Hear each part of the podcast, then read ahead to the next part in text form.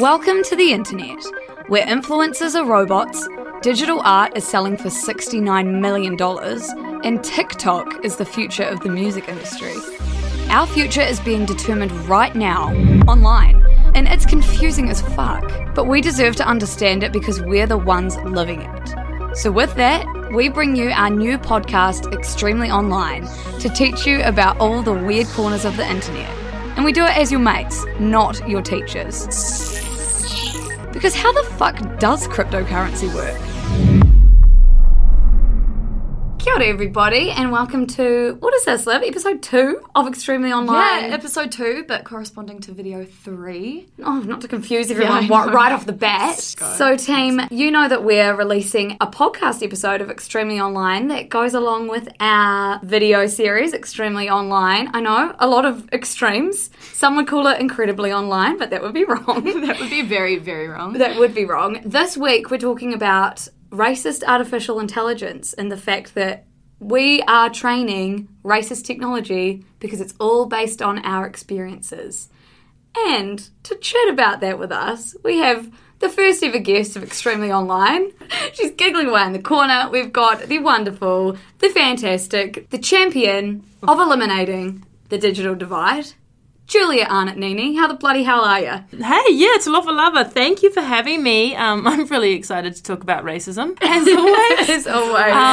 um, such a great meaty topic, and in this case, talking about how do we reduce that in the world that we're building today and tomorrow. yes. Um, so, very excited to be here. Well, we're really grateful that you're here. Now, do you want to tell us and the listeners who you are, what you do, why we just gave you that talk up? yeah.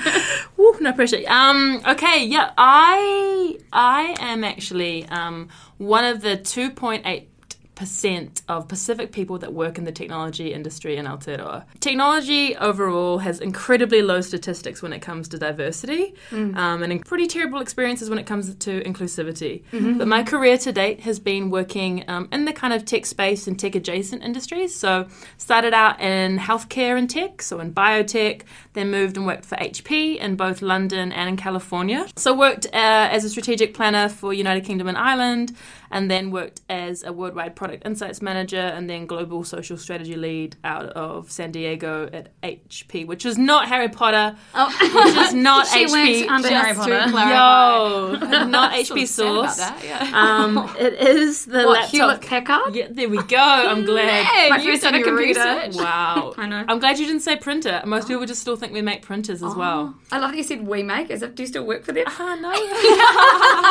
It's never left Who do you work for now, Julia? How do we know you? Yeah, exactly. Can't take the HP out of a girl. Um, no, so now I work in strategy um, at Daylight Creative and at the spinoff. So as part of the spinoff group. You I've never done that in my life. Wow. That was very out of I hope I hear like a chi who out of you too. Uh, that would be epic. Um, but I've also why I'm, why I basically moved back home to Aotearoa from California was that I was really recognizing the inequities and the exacerbation of existing inequities when it comes to the progression of tech. So essentially, uh, those that benefit from the industry are those with the biggest wallets. And I Yep. was also noticing that the industry itself was moving at a rate of progress for progress's sake versus progress for all. So Yes. it was only dividing society, and specifically when it comes to like the digital divide, the fourth and fifth industrial revolution, um, human displacement, the rise of digitization and AI, and then talking about what we're talking about today is who is creating the future, who is ultimately um, organizing, constructing what our future is today and tomorrow. And who's suffering from the future that we're creating? Exactly. You'd actually be great. We also, not to tease, we have an episode coming up about Neuralink, which is mm. literally just the rich being able to access this next level of super intelligence mm. and the people that get left behind in that. Yeah, it's seriously terrifying because that is the actual mesh of humans and computers. and we're leaving people behind. We absolutely are. Because that's basically so. I started up. I came home. I went to Ghana before I came home and worked at a um, tech entrepreneurship. Uh, basically, kind of a masterclass. You got a year to build a software company. So I spent some time over in Africa. wow. Then came home and started a social enterprise called People for People, which is all about achieving digital equity in Aotearoa. So people championing people to ensure no one is left behind. Yeah. So that's basically our kaupapa and why I moved home and my biggest purpose about being at home as well. Oh well, look, that's we're blessed to have you incredible. on. I mean, how old are you? May I ask? Um, yeah, tw- 28. And what have we done? A lot of achievement. What do you mean, what have you done? What is that? Nah, that's just me fishing for compliments. oh. No, but that is That's seriously incredible. impressive And, yeah. we love having you on the podcast because we're not the experts. You actually are. So mm. yeah, I feel like we've only really just entered into this realm of, you know, extremely mm. online has really taken us into the tech world and mm. it's, and it's terrifying. quite a frightening place to be, I have to say. So, what really kicked off our interest, or at least my interest, in looking into racist artificial intelligence and the fact that the future we're creating is based on the past? Of course it is. And the past, we were really shitty humans. Like, mm. we were, especially, you know, colonizers, white mm. people, shit humans. And so, I read this article that was on The Verge, and it was all about a guy called Robert McDaniel.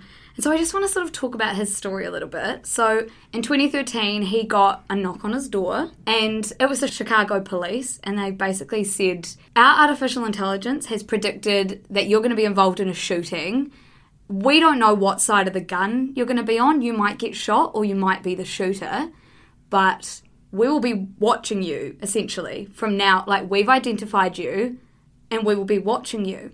And so he hadn't done anything to get on this list. It was just by nature of how they'd trained their algorithms and the the area he lived in, you know, known to be quote unquote a rough or a bad area. Mm.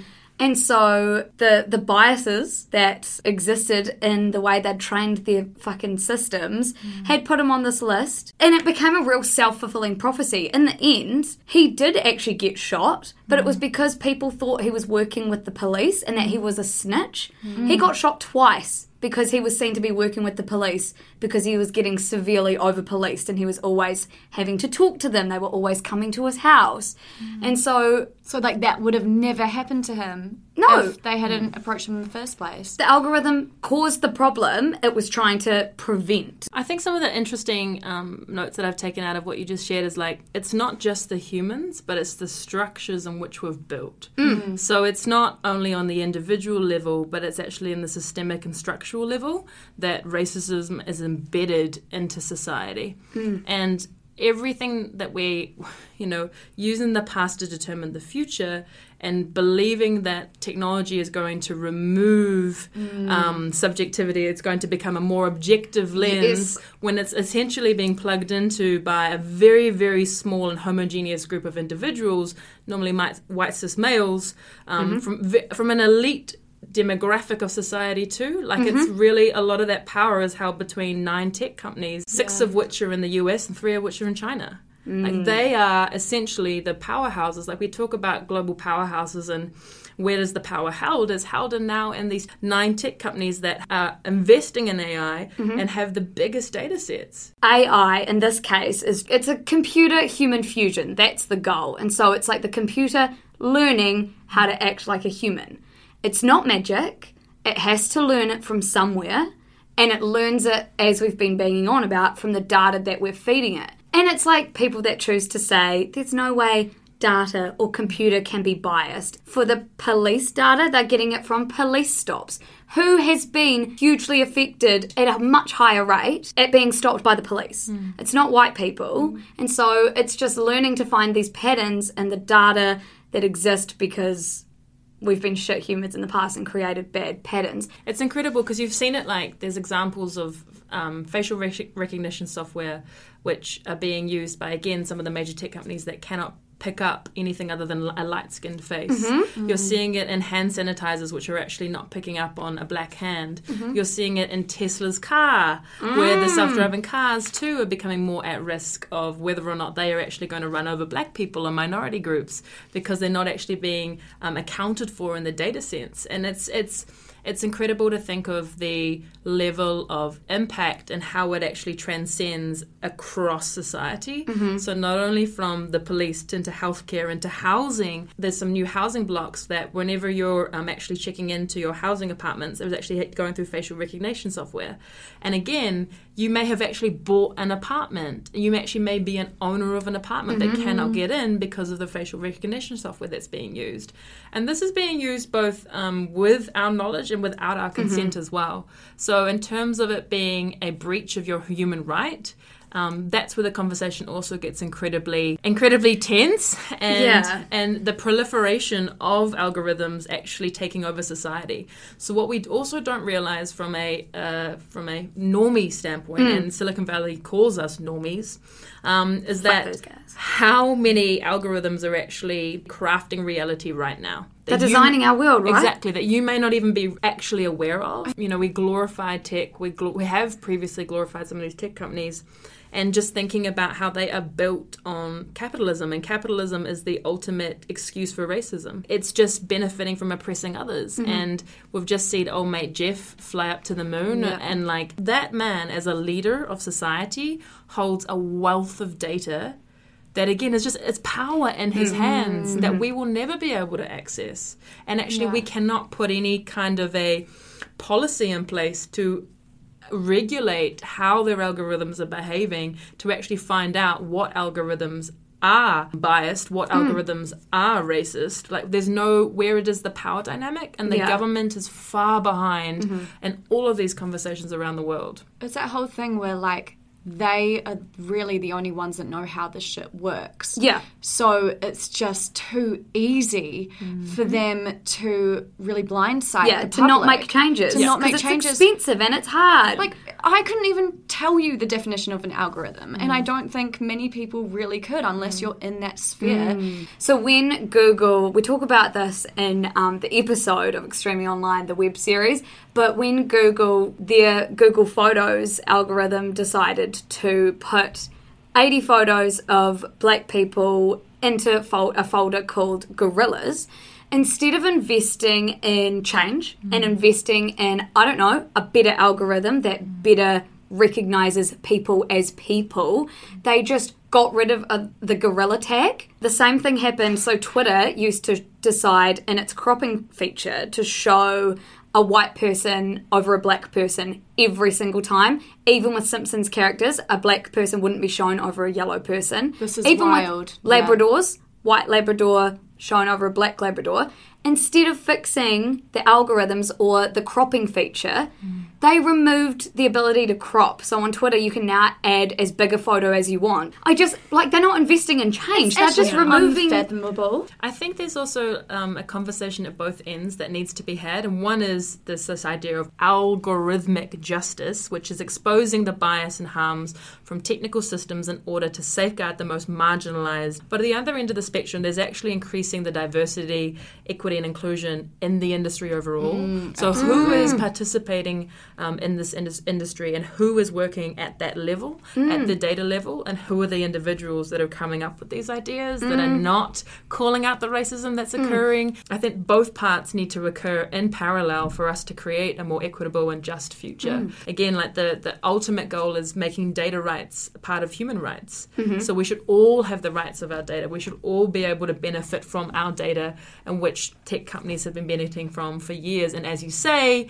they've been doing it because they can and we don't understand. And I would say, like, in addition to those two things that we need to do, also, it's just we feed the data, so it's on the human race to just be fucking better and actually be less racist. I think these conversations, and like Julia, what you're doing in terms of having to be the voice that comes in, because it's like, It's it's, so it's unfair. taxing on you as Oh. well. It's it's a huge amount of emotional labor. The people that it's affecting are having to go Fix- in and fix the problem that We created. We created. It's one of those things that um, there's a term that we use, which is like it's mana munching. So it just munches away, it just tears away at your mana, and you have to work ten times as hard to get hurt a third as much, and then you have to refill yourself every single you time you walk in and out of those environments to draw your mana again, to go back into a room to convince. To influence, and you're playing the mental Olympics because you've got to mm. pick and choose.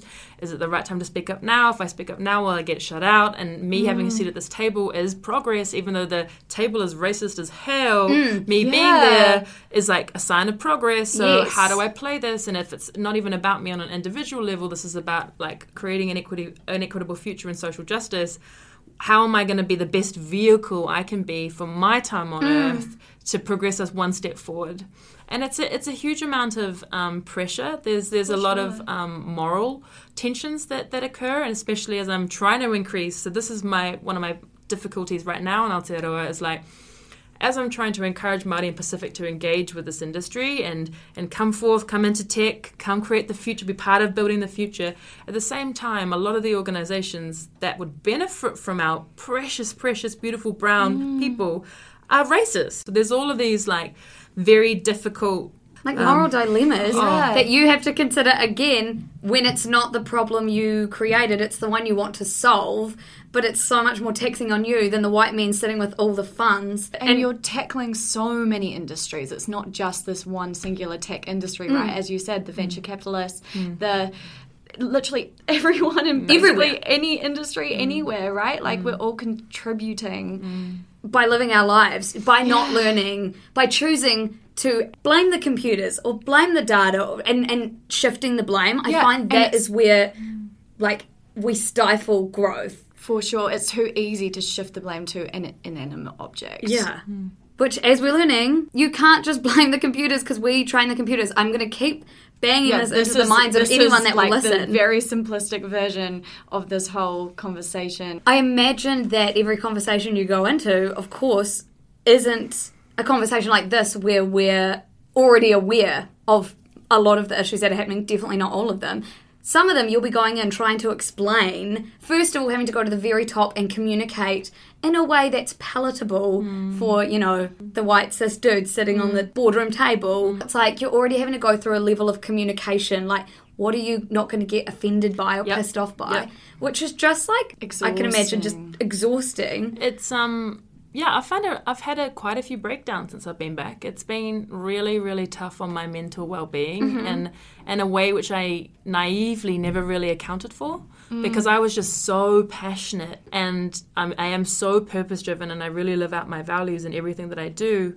That I underestimated the toll that it takes to fight for justice. Which, which again, saying that out loud sounds so cliche that I could underestimate the toll, but I, I really did because the types of like racism and the conversation about racism within Aotearoa is very, very underdeveloped. So even the conversation mm. about being like anti-racist versus non-racist is one that's not brought to life enough. Just, just in terms of so by saying I'm, I'm, well, I'm not racist is me being like, oh, okay, I don't call you a brown person or I mm. don't call you a fob, so mm-hmm. therefore I'm not racist.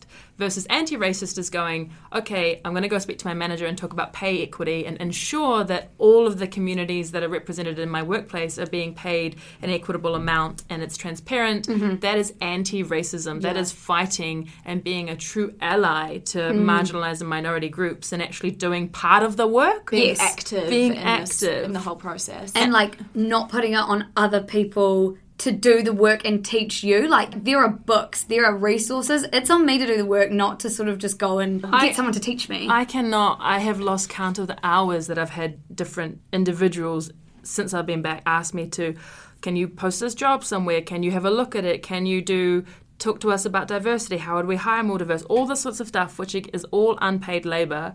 And I often have just said yes because I'm like, is this a sign of progress that their awareness Mm, they're has even asking, but And- how much does that suck? Exactly, and like I'm like, okay, I've got to weigh up how much energy does Julia have today to hopefully help her community, whilst also trying to like, to, like have a living to pay to do this work, and all of the work that we do, of my social enterprise is all like we don't take salaries or anything, and I'm so I'm going in anywhere from into churches, into boardrooms, having a zillion different Zoom calls whilst trying to keep myself afloat, and that's not to ha- ask for pity in any which way, but more to highlight that individuals often don't realize the work that they're sucking out. I've heard people say to me that they're doing diversity as a way to give back. It's, and I've also heard people say, oh, the digital divide doesn't exist. not to you because you're probably ringing me on your iPhone with the Wi-Fi you've got and the 5G that's probably there for you to use. Sure. It's like, and I've also heard people being like, oh, but isn't it just because like Māori and Pacific are just really lazy and like, you know, and it's,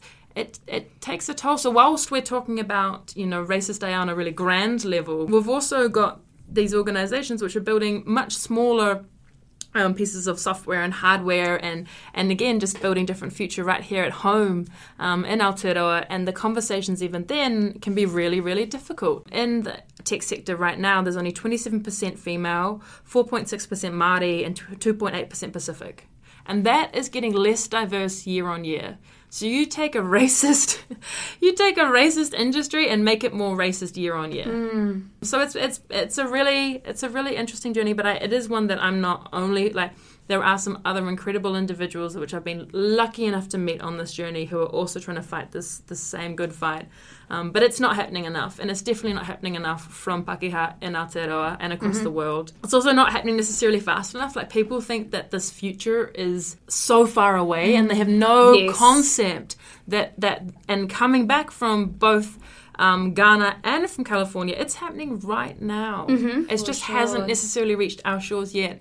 But I always go back to like, it's like a tsunami where the warning bells have not been gone off. The jumps in the tech are happening twice as fast and at twice the level of change every two like it's just exponential. Yes, exponential. It is. And like when the tsunami bells go off, it's too late. Well, the Neuralink's already coming. Exactly. Mm-hmm. Neuro, and like people think that I've talked to about Neuralink to a lot of different people, and like we will redefine what it means to be a human in our lifetimes or in the or in the generation after us. That will absolutely happen. We've if, come off the starting block far too late in terms of and teaching people about what these fucked algorithms and yeah. like technology is doing to us. For sure, and that's why like we've thought it is so important about doing extremely online because no one's what, talking about no it in words we understand. About it for sure. So it's just like getting these messages that we are in the future. This yes. is happening. It's the same way that we used to glamorize plastic, right? Mm-hmm. Mm. And then now in this current state, we'd look back and be like, "What the fuck yeah. fuck were we thinking? We had plastic straws. What the fuck? Who did that?" Exactly. Like, and we all thought it was a good idea, and we like we all thought Facebook was really damn cool. And so it's just really important to start to make aware the fact that you know times are changing, like in real time while it's happening, yeah. instead of looking Retrospect- retrospectively. Oh wow, great. big chats, yeah. ladies, but like great chats. It's honestly, I feel like this has been a conversation that we should have had it in real life. Even better, we had it Absolutely. on a podcast, so you guys are all part of it. I feel like it's probably important to say that we're also not perfect, for one.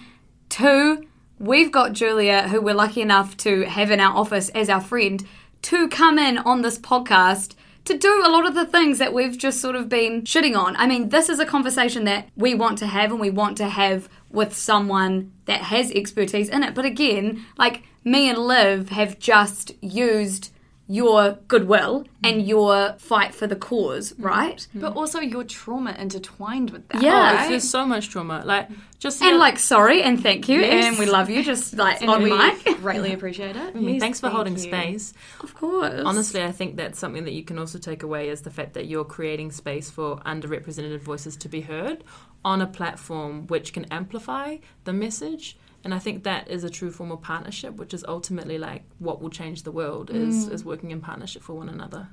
Oh well, if if this chat has inspired you to go and change the way you're living or try and make the rooms that you're walking into a bit safer, not just for you, but for all the people around you, mm. then just please do. All I can mm. say is like please do. Please take something from this chat. If you want a little bit more knowledge about how the AI works or how AI can possibly be racist if you're still sort of considering that is something that you maybe don't want to believe or don't believe. I will link the article that really sparked all my interest in this in the show notes. I'll also link the episode of Extremely online. And if you've got any questions for us or for Julia, please don't hesitate to reach out, although we will be making sure that Julia limits her time answering these questions, or you guys will be paying her. Love you all, guys. We'll see you next week. Bye.